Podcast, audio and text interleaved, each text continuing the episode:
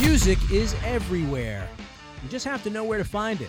As I pull up in front of a house in northern Maryland, I'm reminded of this fact. I've conducted interviews in clubs, bars, on tour buses, inside vans and alleyways, beer gardens, even inside an Ethiopian restaurant.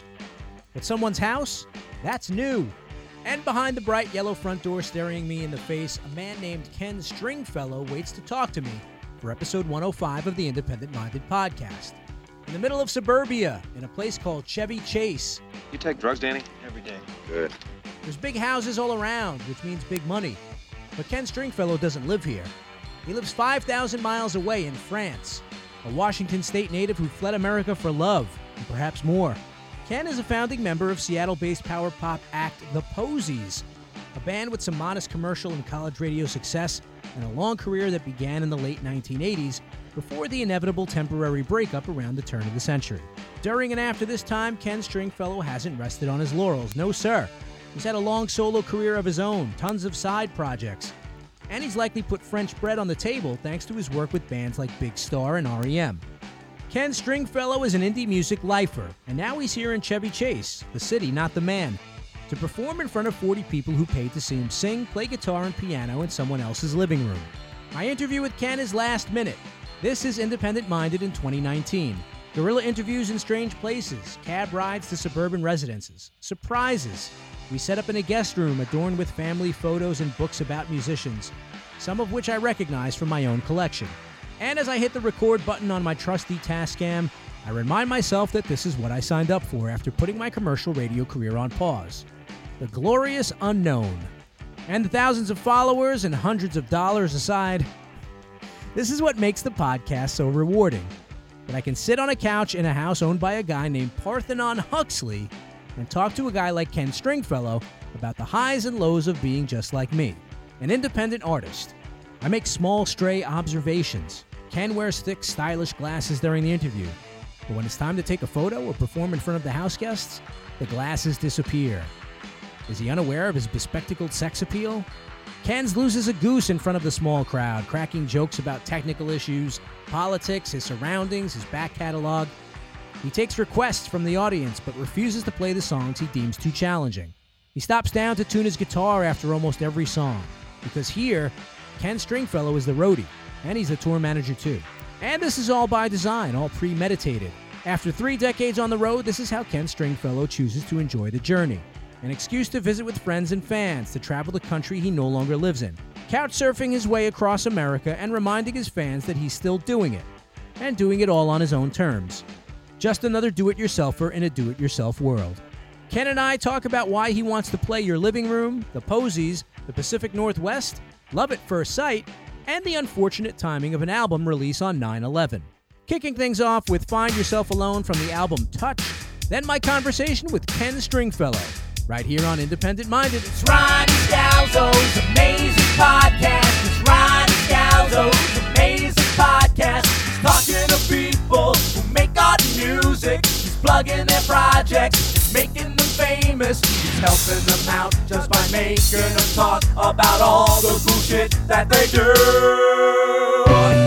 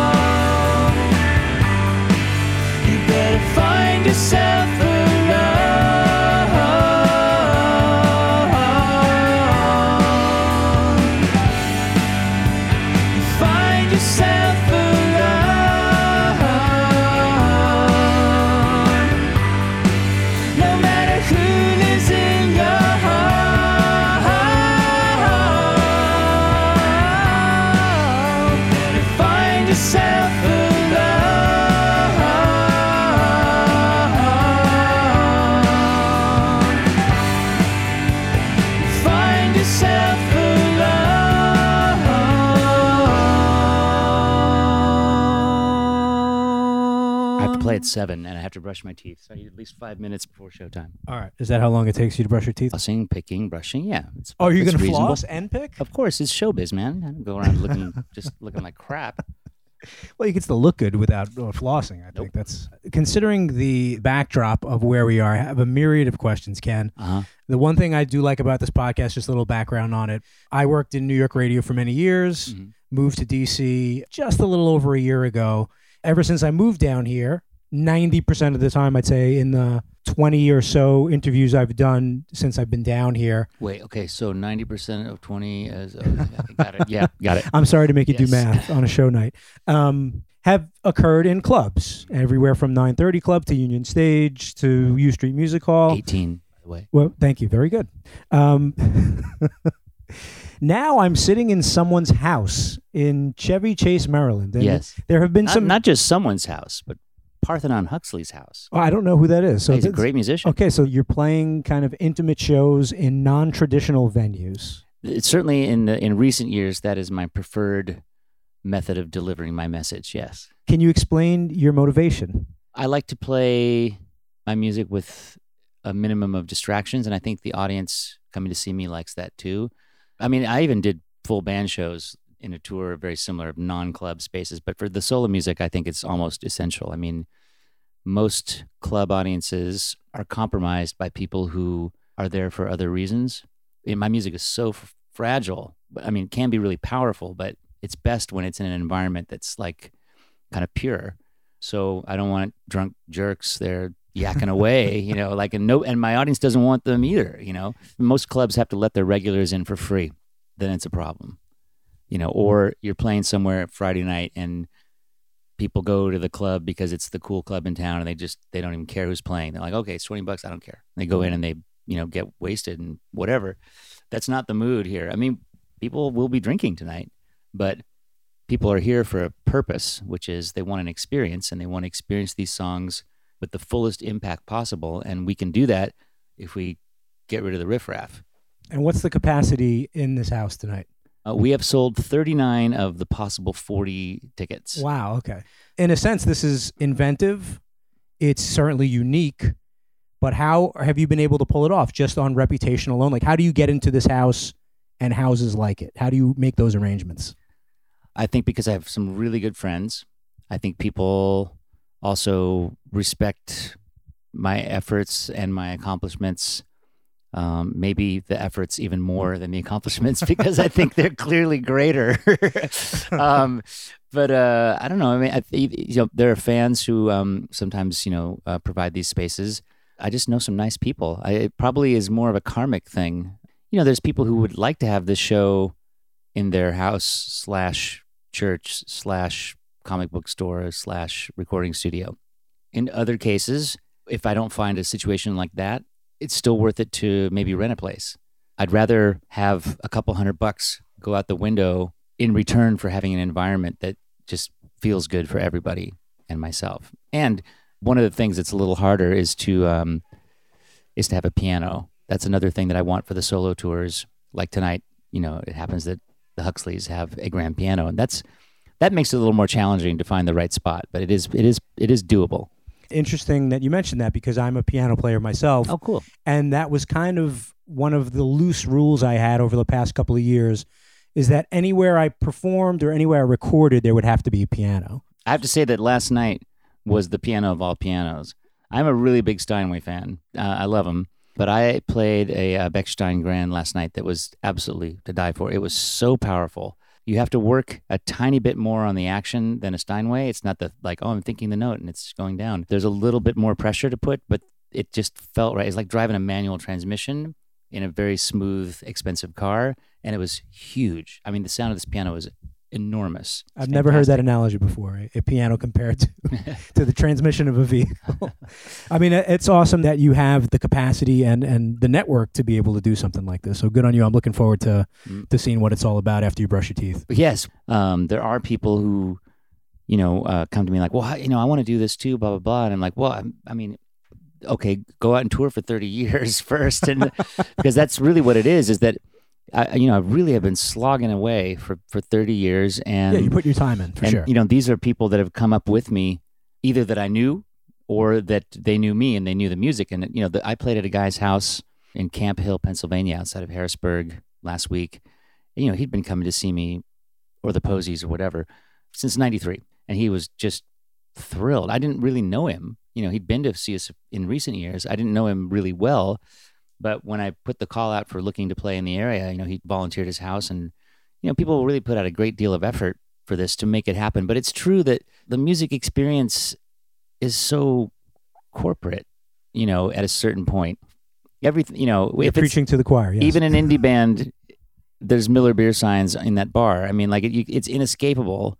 And not that I'm anti-corporate. I mean, I buy corporate products. You know, I have a Apple computer here, for example. Um, even these microphones we're holding. I mean, sure is These are my microphones. surely a, cor- a corporation.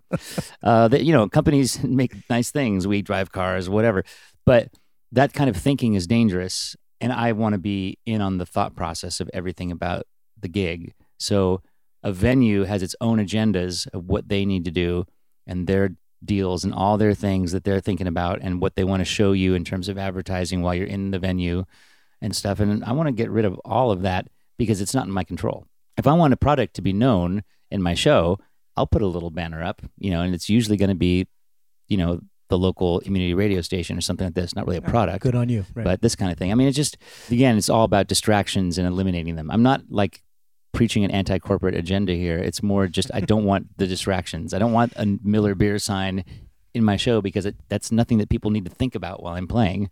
Um, this is an impromptu interview, uh, last second thing, and I've done over 100 episodes now. It's a delicate mix of artists that I'm intimately familiar with, fanboys of, you know, people that are coming through town that I want to talk to, that I've been fans of either recently or since I've been in high school or college, Or me. or, or, or you can. Those are the two poles of the two extremes. But don't sell yourself short, Ken. This is my short sightedness, and I had a short time to cram for my Ken Stringfellow interview. Mhm. And you are here tonight, and you're on the road now to perform songs specifically from your album Touched, which came out 18 years ago. September 11th, 2001. And as a native New Yorker and someone who experienced 9 11 uh, firsthand, I found that to be incredibly interesting, and I certainly wanted to talk to you about this. in hindsight, and that hindsight was like within a couple of weeks, what seemed like a curse, you know, I really worked at making it a blessing. I think the album is very special because it's not a mindless, you know, it's not a party album. It's not, but it's also not like a dirge album. It's a little mix of melancholy and hopefulness. And that, with people who already knew my music who were waiting for this album, and then this is the album that happens to come on that day, people really uh, bonded with it. it. It was kind of the right medicine for a lot of people. I was okay with that, even though maybe what you said post Posies, and, and it's true that my band, the Posies, was, as far as I was concerned, At the time. at the broken time up. broken up. We then reconciled later, but Mm. I thought this maybe you know when the album was was coming, and I you know I was going to tour Australia, and all this cool stuff is coming, and finally have a properly produced album on a cool label. You know, Alan McGee's putting out my album in Europe. I mean, it's pretty pretty happening. Right, you had all your ducks in a row. And then, then ducks completely un in a row by because of the you know horrible things that happened. And as weird as it sounds, and as much as I would never wish that day or um, and for all the people who lost their lives, I mean, I'm not saying that 9/11 was a good thing. Of course not. Definitely not. Um, for me, for what happened to me, I guess it was supposed to be that way, and and that my mission changed in many ways because not that this was definitely going to be a success either. We don't know. It could have been a bigger flop than than what happened. But touring around in the in the days post 9-11, I realized that I think I have a different mission than being like just like entertainment dude. It's more about something very a little bit spiritual and definitely community based and that I'm I'm here to help connect people even just here for 2 hours tonight in a certain specific way. Bands like the Posies Mm. and bands from that era, it's a very en vogue thing in rock and roll and in music in general. Retrospectives, anniversary tours. There's no round number significance to this record coming out. So why are we sitting here tonight watching you play songs from this album? first of all, because of what happened, and even though I did go on tour and it was a cool experience, of course, certain things about the tour were a bit stunted because many people just were not ready, you know, for even my kind of show, which is, you know, not Limp Bizkit by any means, you know. I should hope not. For many but, reasons. uh, but sorry, Limp Bizkit, but I mean, you know what I mean? Like they're like, you know, yeah, yeah, and it's not really what you it's a little more moment. mellower, I would imagine. It's a little mellower, just a touch All right. it's not like everybody in the world was at, at those shows. It was good to do that tour, and people were there, and it was a great experience. But of course, there's a lot of people who missed that tour too. And uh, I was invited to play the Mercury Lounge on September 21st for their 25th anniversary. So that is significant in that it was September 20th, 2001, that I played New York City.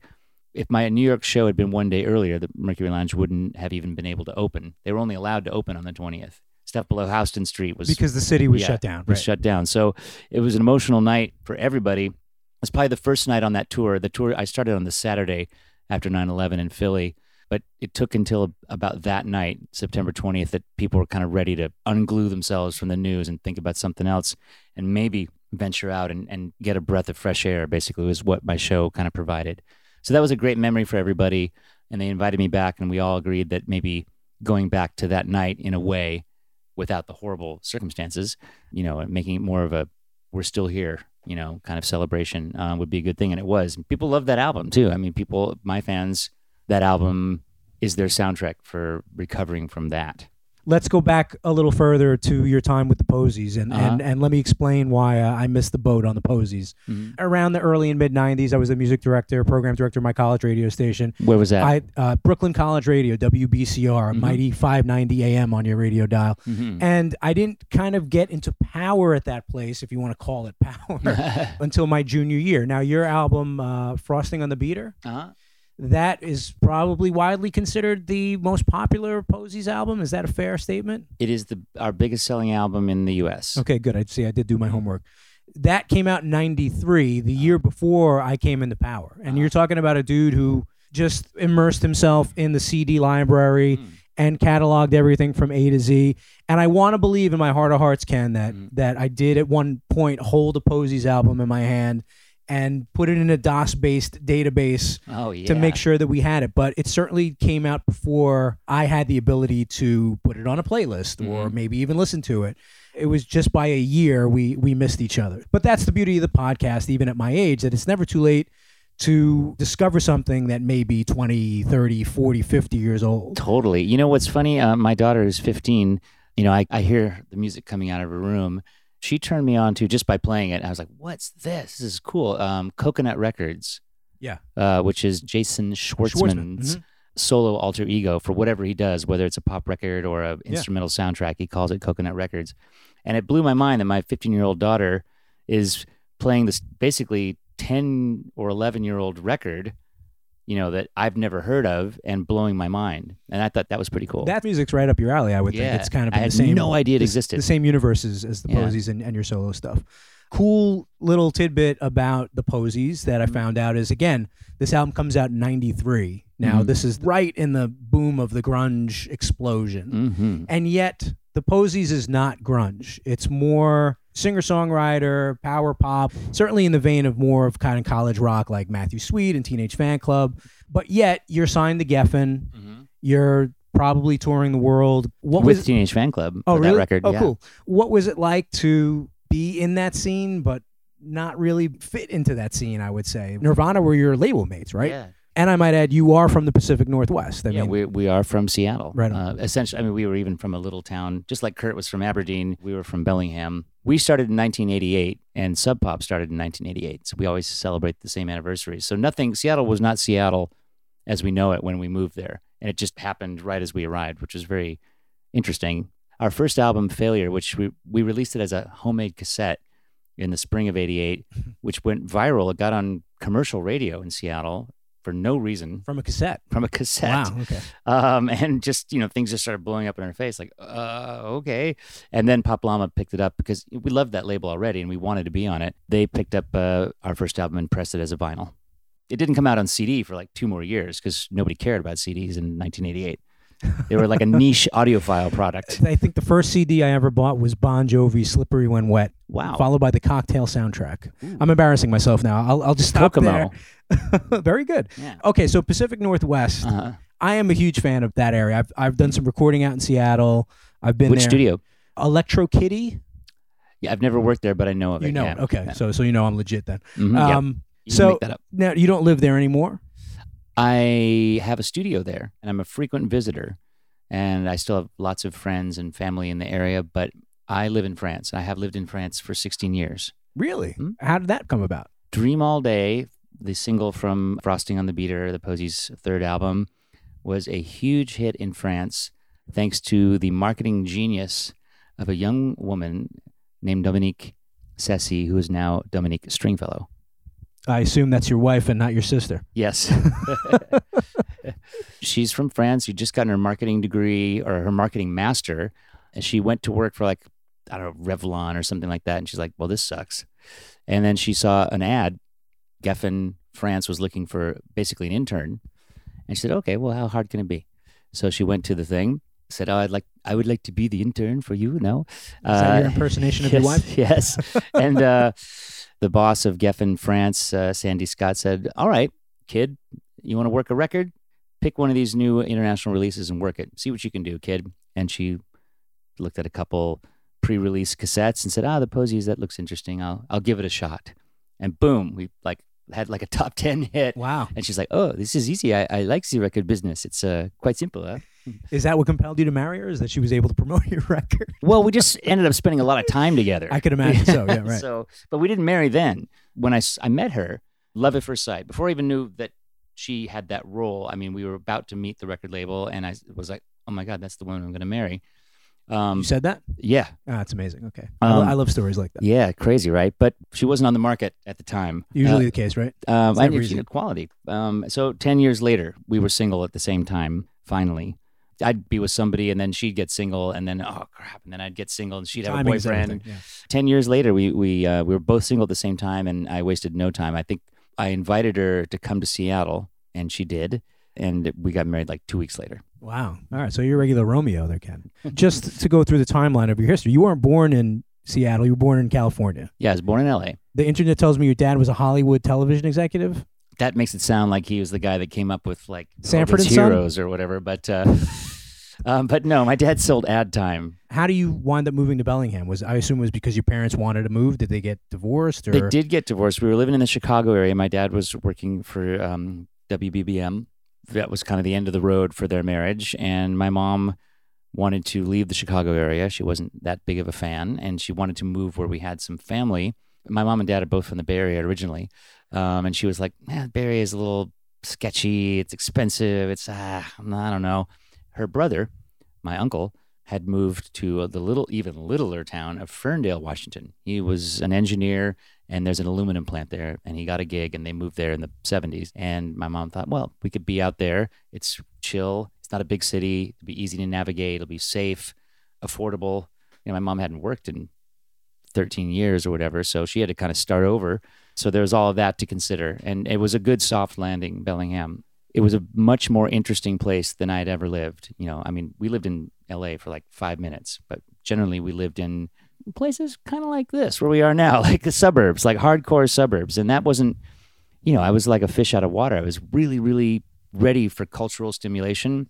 and got we the lived- opposite? and we had the opposite. But in Bellingham, you know, it was funky. there were hippies, there was a college, there was this, there was that, but there was some subculture, and that kind of opened the door for me to becoming a more interesting person. And where the Posies kind of made their bones, right? That's where you met your Yeah. co-conspirator in the Posies, right? Exactly. So Jon Auer, with whom I formed the band when he was 13 and I was 14, he joined a little band that I had with my schoolmates. I just started in high school and he was finishing middle school, and uh, the band that I had formed when I was in middle school was still going.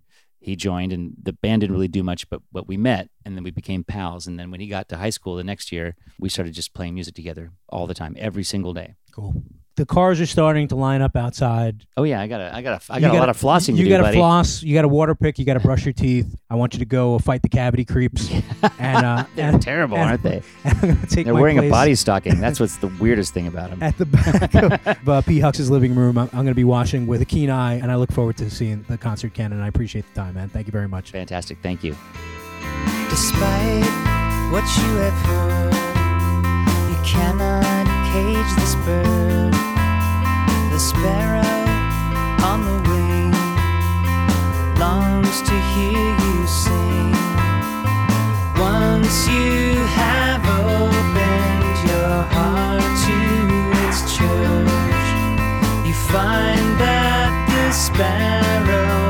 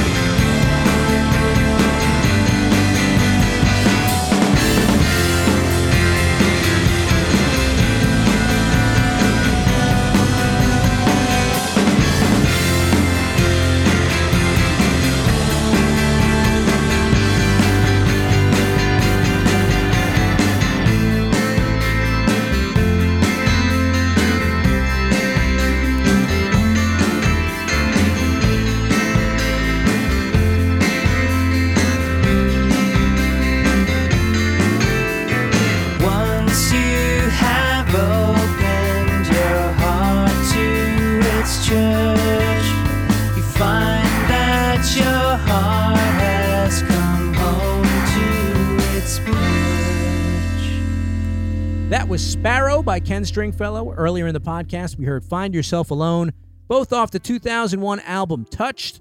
Find out more, see him in a living room near you. Get the goods at kenstringfellow.com.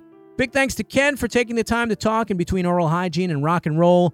John Myers from the Vinyl District for hooking us up. P. Hucks and family for the hospitality. And thank you, loyal podcast listener, for taking another strange trip with me down the indie music superhighway. Listen to all the Independent Minded podcast episodes, if you dare, on Apple Podcasts, Spotify, iHeartRadio, and SoundCloud. Follow on social at Bald Freak Music and quietly stalk me at baldfreak.com.